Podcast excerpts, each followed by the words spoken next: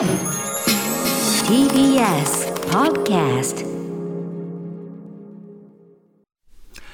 あなんですか？今の。アナウンサーの山本です。ああどうも。そして歌丸さんです。歌丸でございます、はい、なんまですかそのため息からいやちょっと今ズーム画面越しで歌丸さんと喋ってるじゃないですか。えーはい、ああ今日もねリモートで私はい、リモートなんですけど、んこのズーム画面の下に、はい。なんか参加者とかチャットとか、えー画面の共有とか、リアクションとかいろいろあるんですけど、なんか一個増えてて、えーアプリっていうのが増えてて、あ本当だ。なんかアプリ。あ見え見えてます？見えてる見えてる。何これ？あ知らねズーム体験を向上させるアプリを見つけて追加します。新規おすすめアプリって書いてあるんですけえど、これ消しても消してももう何回も出てくるんですけどこれ。え？こういうの俺本当にえ無理で。何何が出てきちゃうの？あおすすめですみたいな。吹き出しで。ああそうなんだ。これみたいな感じで。えー、俺全然来ねえな。消してもすぐ出てくる。これ何？俺やっぱこお断りお断りみたいな。勧誘お断りみたいな。れあのなんていうんですかね。バッテンをクリックしても出てくるってこういうの僕もう本当にあそう。捨てておけないっていうかお次から次へ見とこう逃せないんですよね。おすすめアプリが出てきちゃうんだ。はいまた言いますおすすめアプリってな何何をおすすめされるいやなんかこのズームのおすすめアプリってどういうこと？あなんかアプリっていうアイコンがあっだっててズームがアプリじゃねえか。そうなんですよ。でアプリこうやってアプリってとこおすすめのとこ押すと、うん。えーチャット部分のところに Zoom 連携アプリを使用するにはアカウントにサインしてサインインしてくださいもう分かんない。もうこういうの本当に、あそうみんなポップアップ出てくるって。あそう。俺なんで全然出ねえ。んだ逆に心配になってきた。問題なのは断っても出てくることですよねこれ、うん。断ってもなんか何回も出てくるから、これいやだからサインインをしちゃうとダメなのかもね。もうだからそのサインインしたが最後、はい。あっていうだからほらこういうもんじゃん。あっここいつはこいつはこういう時に返事するやつだってさ。どんなどんな勧誘だってそういうもんよこれ。今話題のそういうさねあのこう悪徳宗教みたいのだって、はいはい。最初はね手それこそ手相見ましょうかなんつってはい。はい、なんて受けたが最後なんだよ。そこでそこで返事したからあこいつ返事するやつだ昨日弱いやつだみたいな、うんうんうんあとはなんかその興味あるやつだみたいなことになっちゃうわけだから、はい。俺ですよ。もう俺みたいにもう動かざること山のごとしいや本当にクリックせざることおっしゃる通りもうお金の貸し借りとクリックは本当気をつけた方がいいよ、うん。本当そういうもんですから、はいはい絶対に信用せずに。あちなみにねそのパソコンだけずっと出続けるんですねその番組用のやつ。今のスタジオのなん第6かあれじゃスタジオ。ないいかがわしいもんでも見たんじゃないですか？誰そのがこれパソコンで。どこんな公共の場で見るんじゃない？公共のパソコンでなんかいかがわしいものを見た結果じゃないですどんな時間帯に使か大ったのよ丈夫ですか？人が少ない時間帯もいるけどあるけど、はい気をつけてくださいね。はい、はい、すませんということで、ズーム画面越しでね、えーまああのコロナのウイルスの感染がままたちょっとね多めになってきたということで、あと、はい。あの多めになってきただけじゃなくて、結構身辺に近づいてまいりまして、ね。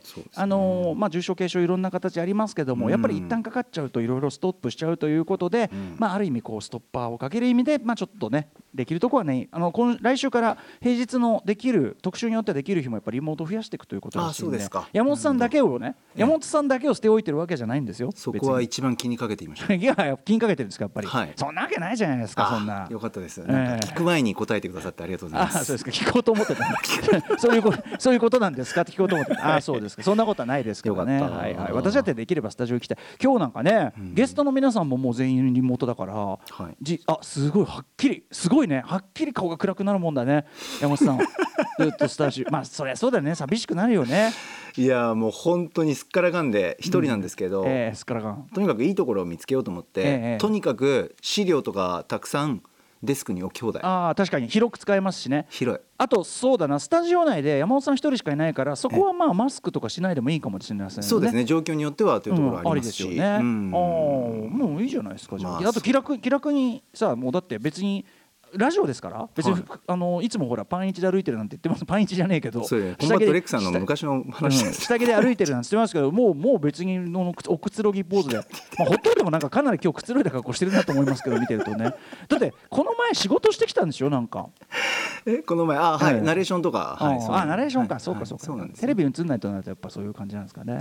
まあそうですね。一番リラあの実家と聞いてるんでここは。あまあそれは実家と聞いているってことで、ええやっぱ部屋着みたいなことは。本当に本当部屋着っすよねマジでね。てか T シャツって言ってくださいよ。T シャツじゃないでしょそれ。グレーの T シャツってえ言ってくださいよ。れエアリズムでしょだって。エアリズムではないんですよ。あまた違う最近ブームがありまして、ブーム。ユニクロの、うん。あの EX シャツみたいな、もう本当に速乾。ああ。同じだよ。同じだよ。同じ。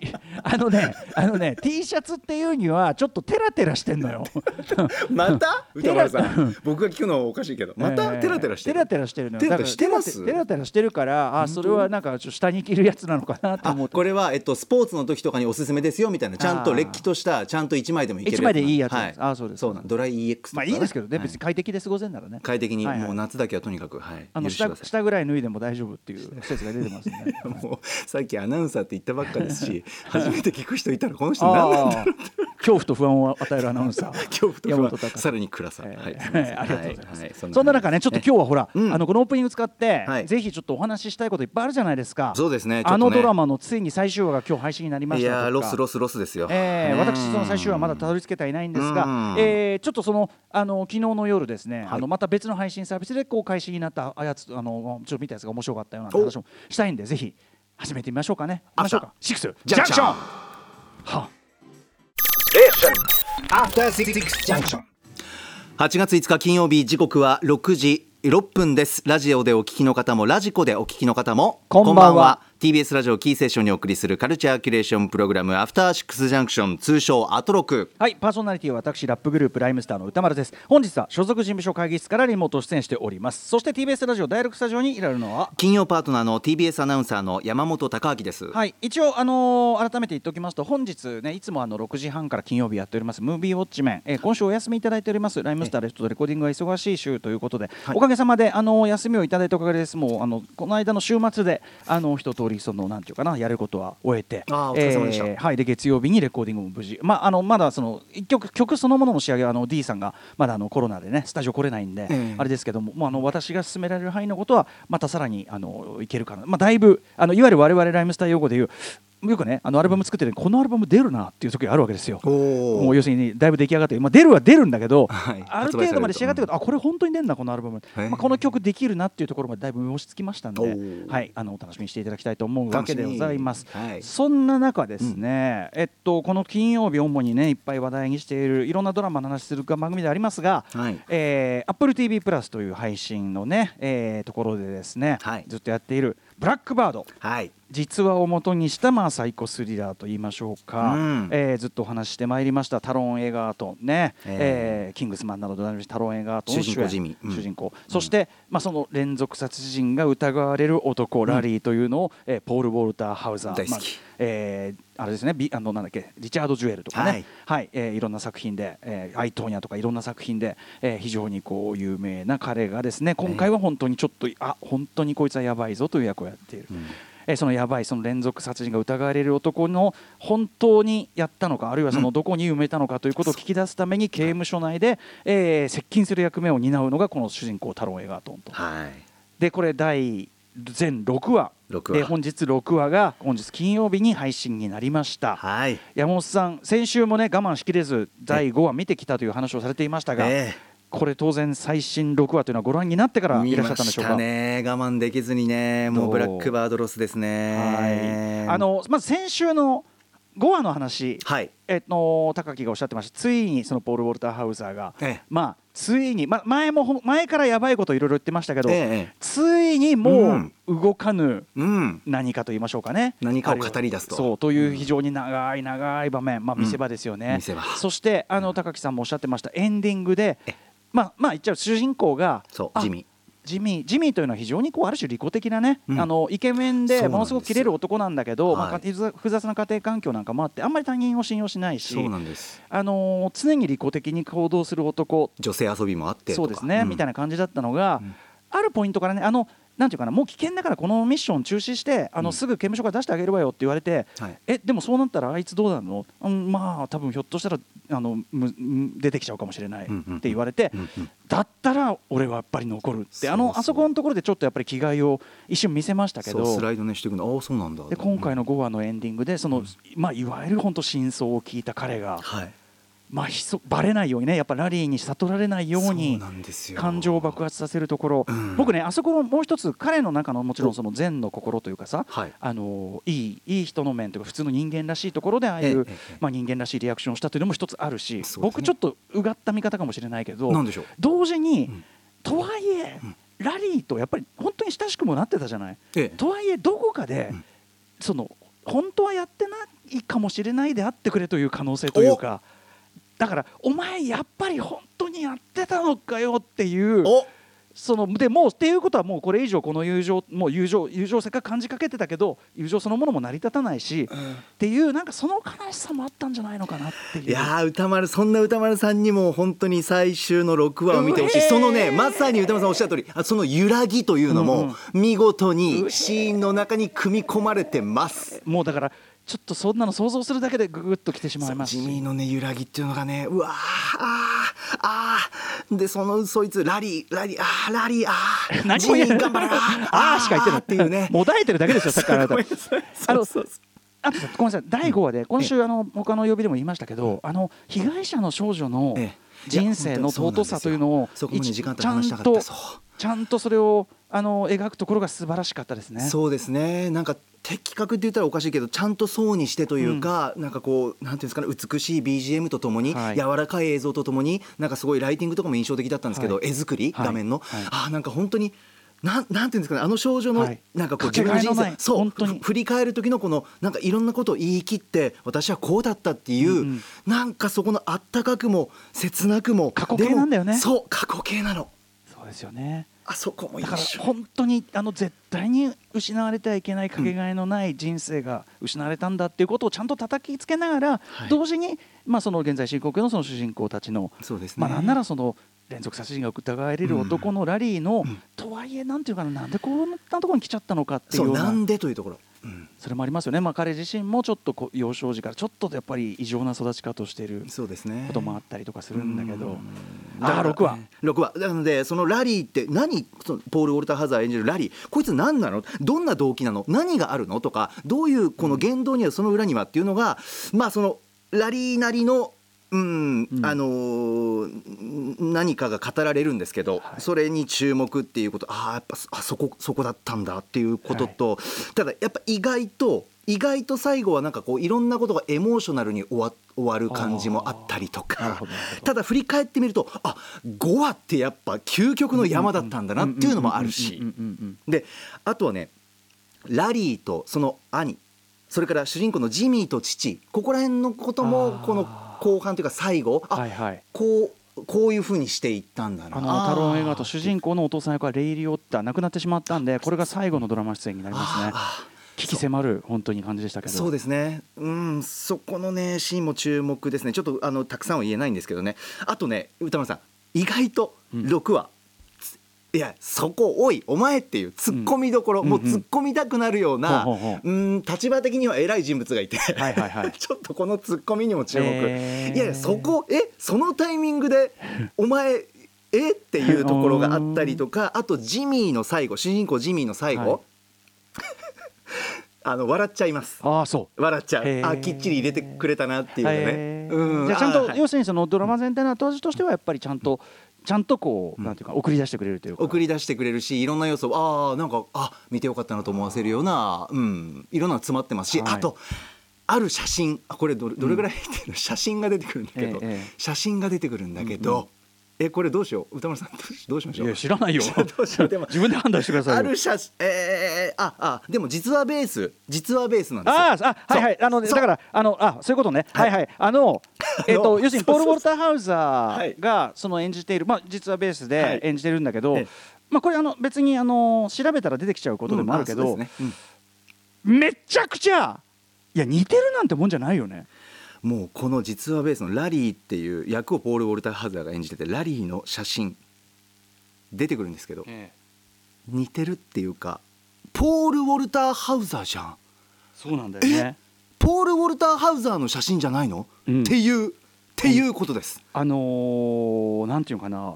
単にこう太ってるとか単にひげがとかじゃなくて目とかうん。ねあのポール・ウォルター・ハウザーの、えっと、目をパチッとさせた時じゃなくちょっと目が座ったなあポヨーンと。ぽよんとした瞬間。あそうですね。ポヨーンとふーんとふーっと力が抜けた瞬間のちょっと目閉じたぐらいの感じ。はい。閉じ始めたぐらいの瞬間の写真じゃん。すごかったですね。だから役者だからポール・ウォルター・ハウザー以外ありえなかったですねこれキャスティングね。いや本当に。ということであのたまげましたよあれ。最終話。二度見したデニスあのデニス・ルヘインさんというですね、あのはいミスティック・リバーとかシャッターアイランドの原作で知られる方の脚本であり、えーなんていうのかプロデュースシリーズでもあるという。だからデニス・ルヘインさんやっぱりさすが力入れてあ作ったなという「ブラックバード」という AppleTV プラスでええ見られる作品。全6話なので非常にあの今となってはね一週ごと僕らは本当にあの待ち遠しく見ましたけど。そうですね。ありがとうございますロスですね山本さん。ロスですよ。まあおよそ1時間なんですけどね毎回がね。いやまあでもまあ最後笑顔もくれたしな、うんうん。いやジミーお前お前お前ここりこりない？こりない？そこはああーなるほどね。懲りないとなんとなく浮かびます。なんとなく浮かびます。見事に彼彼の登場シーンの頭の方で笑っちゃう あの要するにイケ散らかしっていうかそこはイキリだよね。いイキープみたいな。ケっていうかイキリ？イキリ散らかしがちょっと笑っちゃうんだけど。そうですね。まあでもね嫌いになれないようなキャラクターでした。最高ですね、うん。だからあの役者さんすごいですね。素晴らしい。ね。あのータロン・エガートンが強がりながらも、でな笑顔を作りながらも、ね。完全に心の中は壊れている状態とかそうですね。見事に演じてましたね。笑顔見顔で、見事でした、はいえあのさあの監視の野郎の件とか大丈夫なの？そいつも出てくるんだ。あいつの件ちゃんと肩つくの？ああもういいいいもういいもういいですいいです、うん。はいはい。もういいですいいです。イラッとはしたよ。もういいです。イラッとしたはい。6話でも。はい。ブラックバードル、はい、Apple TV プラス。はい。最高です、はい最高でした。でね、あのそんなあブラックバードロスの山本さんにお勧めしたいのがお願いします。えっとネットフリックスで、はいこれ今週日中かなあの配信開始になりました、ええ。あのまあ、ドキュメンタリーなんですけどお。ドキュメンタリーの系統でいうと前ご紹介したあの、はい。ファイヤーという、はい。あのまあ、イベントフェスが、まあ、大失敗に終わったそれをあの、まあ、伝えるドキュメンタリーを前この番組で一回紹介したんですけど、ええ。その系統で要するに大惨事に終わった、えー大きなフェスティバルの、えードキュメンタリーでえータイトルがですね「とんでもカオスウッドストック1999」というタイトルついておりましてこれは要するにウッドストックっていうねもともとあの1968年か、えーまあもう要するにあのカウンターカルチャーの伝説的なそのイベントですよ、はい、1969年だ。69年に開かれた、まあ、要するにラブピースの時代と言いましょう。もちろん俺ねそれちょっとちょっと理想化されすぎてそこも一つ問題なんじゃないかという気はするんだけど、はい。まあ、非常に伝説化されている1969年のウッドストックフェスティバルというのがあり、まあ、映画とかにもなってます。ええええ。でそれの主催をしたそのおじさんがですね、まあ、90年代にもそれを若者たちもやりたいということで一回94年にやってそれいっぱいし大失敗に終わってるの。ほう。で99にまたトライするんですよね、うんうんもうより大規模で。はい。でそれがもうあの恐ろしい結末を招くというドキュメンタリーで。あの僕そうこうそういう表現にするんだと思ったんですけど現代のタイトル「とんでもカオス」ってあの、ね、日本タイトルするけど、えっと、トレインレック要するに列車事故つまり大惨事って意味でしょうね。ああそのニュアンス。うんなるほど。で、えーまあ、3日間にわたってひくり、まあ、ひ開催されたイベントでね、ええ。1999年、ええ。えーでまあ、その1日あたり1時間で全3話なんですけど、ええ。どんどんどんどん事態がこう悪化していく。1999年7月23から25にかけて。しかもニューヨークのあの結構そのニューヨークの中のロームっていうところで開催されたあれで,、でまあ、当時の90年代の、まあ、ロックスターとか結構ラッパーとかもいっぱい出てるんですけど、はい。あのーでまあどう大惨事になっていくかというと最終的に要するにもう観客が大規模な、もう暴動状態で。でもうす建物っていうかそういうこうあれをもう要するに倒して壊しちゃったりそれどころかもう火をつけまくってそこら中で火の手が上がってそして暴行あるいはその性的な暴力みたいなものがまかり通る完全な無法地帯と化してしまう。でそれのが、まあ、追っていくんですけど、はい。やっぱその音楽イベント僕らもね人間交差点ってやるし音楽イベントはい。出る側でもあるしやる側でもあるし、そういう意味でやっぱりそのもちろんあのこんなイベントには絶対にしないようにもうもう常に頑張っているわけだけど、ええ。んなんていうかな根本的なところやっぱりそのお客さんがこう来た時に健康とか衛生とか、ああとはそのやっぱりもちろん経済的なこれ例えばねこのイベントってもう木陰もないような、はい。でしかもその地面も結構コンクリートだったりしてうわー照り返しでとか38度のその猛暑の中水を全員入り口で取り上げられちゃうんですよ。要するに中で売ってるものを買えっていうシステムになっちゃってて。はあ。でそれで中の水とか食い物がバカ高いの。みたいなところでまず不満がたまる、はい。そしてトイレ全然足りてない、もうめちゃくちゃ不潔。もうで最終的にその水全体が汚染されてて、はい。結果的にすごい不潔なこともう口とかただれちゃったり大変なことになってて、というようなのがあったり要するに主催者側がやっぱりちょっと観客側に負担を押し付けることで、まあ、一種儲け主義に走った部分とかあとはその警備をケチる、はい。なんかその理想主義的なこと言うんですよ。警察入れたくなかったとか言うんだけど、うんまあなんだかんだ言って、まあ、全然足りてないし手抜き状態みたいなのでどんどんどんどん雰囲気が悪くなっていきプラスやっぱりせそのラブピースの時代のその音楽のあり方というのとやっぱり90年代のいかれる音楽の、はい。なんていうかな煽る喚起する感情の違いみたいなものもやっぱりあるかなという気もする。怒りは煽るやっぱり音楽なんですよね言葉であり。で最終でも主催者がとにかくジャッジが甘いし欺瞞に満ちてるしでその最終的にもうめちゃくちゃ荒れた状態なのに、いやもうねあのね銃銃の暴力を反銃暴力を反対するというあのメッセージを伝えるためにみんなにろうそく配る。いやこの観客たちに火与えちゃダメですよみたいなそれで大変なことが起こったりとか。えー、なんか負の要素の連鎖がすとごい。同時にそのなんかその主催元の主催者のおっさんの、なんか理想主義って言うけどっていうじゃあ元の69年のウッドストックのその幻想は良かったっていうのだってどうなんだって気がしてくるなんかいろんな意味で音楽産業というものが持つ理想主義と現実と儲け主義となんとかとみたいなエンターテインとみたいなあとね出る側のその心理からするともういたたまれないここに出てくっていうやんなきゃいけないし出るからには盛り上げなきゃいけないんだけどみたいな。あそこもね含めてすごくあの勉強にもなるし身につまされるし引き裂かれるような思いもなる。